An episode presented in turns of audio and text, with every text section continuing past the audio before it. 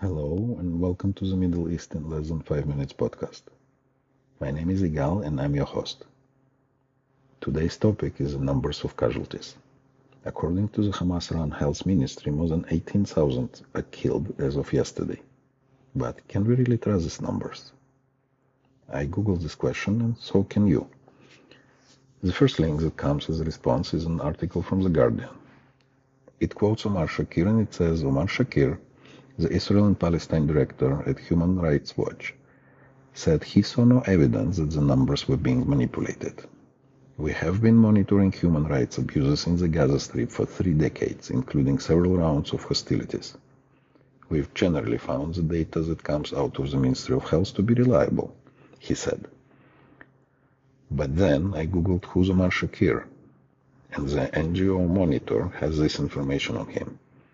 In October 2016, Human Rights Watch (HRW) hired Omar Shakir to serve as its Israel and Palestine country director.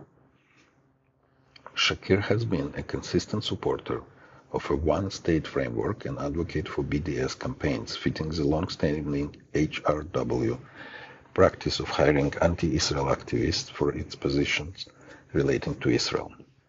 An analysis of Shakir's Twitter activity in June 2018 to February 2019 demonstrates his deep bias.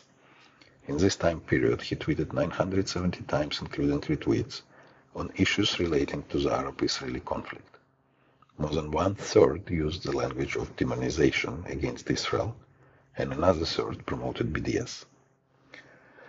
So when you hear the numbers of casualties coming from Gaza, they come from a Hamas-run health ministry, and they are confirmed by the person who is anti-Israeli and is notorious for his bias.